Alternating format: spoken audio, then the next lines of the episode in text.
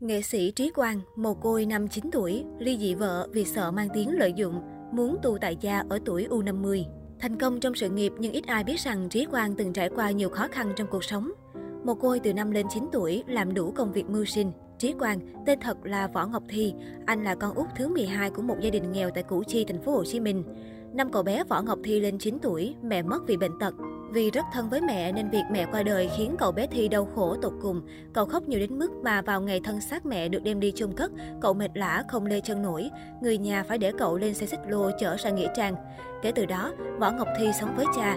Dù nhà có nhiều anh chị em và nhận được sự quan tâm của nhiều người, nhưng cậu bé Thi phải tự lo chuyện nấu nướng.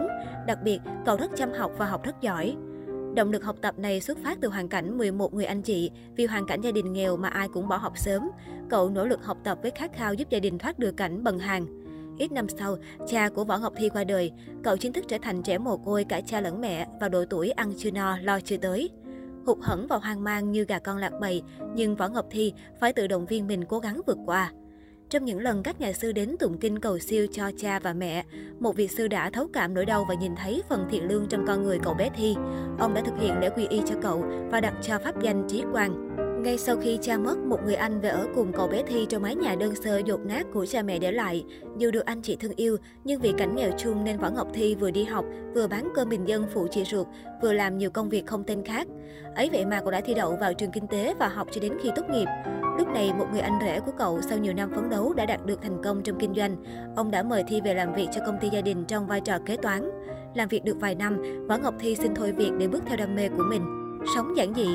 Thật ra từ nhỏ, Võ Ngọc Thi đã ôm ấp giấc mơ trở thành một nghệ sĩ cải lương và điện ảnh. Anh đã từng ước mình được đứng trên sân khấu lung linh và hát như thần tượng Vũ Linh, hay là xuất hiện thật ấn tượng trên màn ảnh như tài tử Nguyễn Chánh Tín. Thế nhưng khi nhìn cảnh nghèo đang bủa vây cuộc sống gia đình, anh đã chuyển hướng sang ngành kinh tế với suy nghĩ đơn giản sẽ kiếm được tiền lo cho gia đình. Đến khi đi làm, có cơ hội để nhìn nhận lại mọi thứ, Ngọc Thi quyết định biến ước mơ ngày bé thành hiện thực. Cậu âm thầm đăng ký thi tài ở một cuộc thi người mẫu do Cung văn hóa lao động tổ chức và đoạt giải nhất. Cơ may này đã đưa Võ Ngọc Thi vào con đường người mẫu chuyên nghiệp tại câu lạc bộ người mẫu Hoa Học Đường. Lúc này, cậu lấy pháp danh Trí Quang đặt thành nghệ danh cho mình. Trí Quang nhớ lại, sau khi thành người mẫu, tôi đăng ký tham gia cuộc thi triển vọng điện ảnh nhưng bị loại ngay từ vòng gửi xe. Tuy vậy, tôi vẫn không nhục chí mà vẫn kiên định với giấc mơ nghệ thuật. Tôi tham gia đóng minh họa cho ca sĩ cũng như băng đĩa karaoke, một hoạt động giúp cho nhiều bạn trẻ thời ấy đến gần với điện ảnh. Đến một ngày, đạo diễn Đỗ Phú Hải tìm đến câu lạc bộ người mẫu tìm diễn viên cho bộ phim Bến Sông Trăng. Bất ngờ tôi được chọn vào vai thứ 9. Tôi hạnh phúc tột độ vì được đóng chung với thần tượng Nguyễn Chánh Tín. Sau đó, tôi được chọn vào tuyến nhân vật chính trong phim Hướng Nghiệp. Kể từ đó, sự nghiệp điện ảnh đã mở rộng ra trước mắt tôi. Theo Trí Quang, dù đã trở thành diễn viên nổi tiếng, kiếm được tiền, nhưng anh vẫn chắc chiêu dành dụm. Bởi vì chỉ có như thế anh mới có thể giúp được lại cho các anh chị em còn khó khăn và xây lại ngôi nhà cũ của cha mẹ. Ly dị vợ vì không muốn bị mang tiếng lợi dụng, mong muốn tu tại gia. Sau khi nổi tiếng bên phim ảnh, Trí Quang được mời về cộng tác ở vài sân khấu kịch. Tại sân khấu Nụ Cười Mới, anh bén duyên với một khán giả Việt kiều. Mối tình này kéo dài 2 năm thì tiến tới hôn nhân. Bà xã làm thủ tục bảo lãnh nên Trí Quang có thẻ xanh và nhiều điều kiện trở thành công dân Mỹ. Đó cũng là một ước mơ của nhiều người. Thế nhưng về sau, giữa Trí Quang và bà xã đã không thể thấu hiểu nhau. Mâu thuẫn ngày càng lớn, cuối cùng hai bên quyết định ly hôn. Trí Quang xóa bỏ tất cả giấy tờ.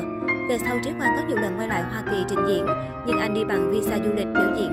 Kể từ đó, tức là cách đây 10 năm, anh đã đoạn tuyệt với vợ cũ và sống độc thân cho đến hiện tại. Thích diễn sân khấu dù tiền lương ít ỏi.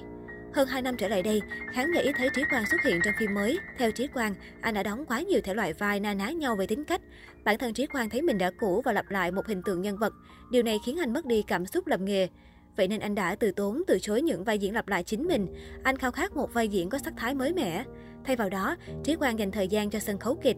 Anh lý giải kịch nghệ cho người nghệ sĩ một cảm xúc đặc biệt, được diễn trực diện với khán giả, được cảm nhận cảm xúc trực tiếp thông qua từng tình huống. Tôi thấy mình hạnh phúc, cho dù tiền lương đóng kịch vô cùng ít ỏi.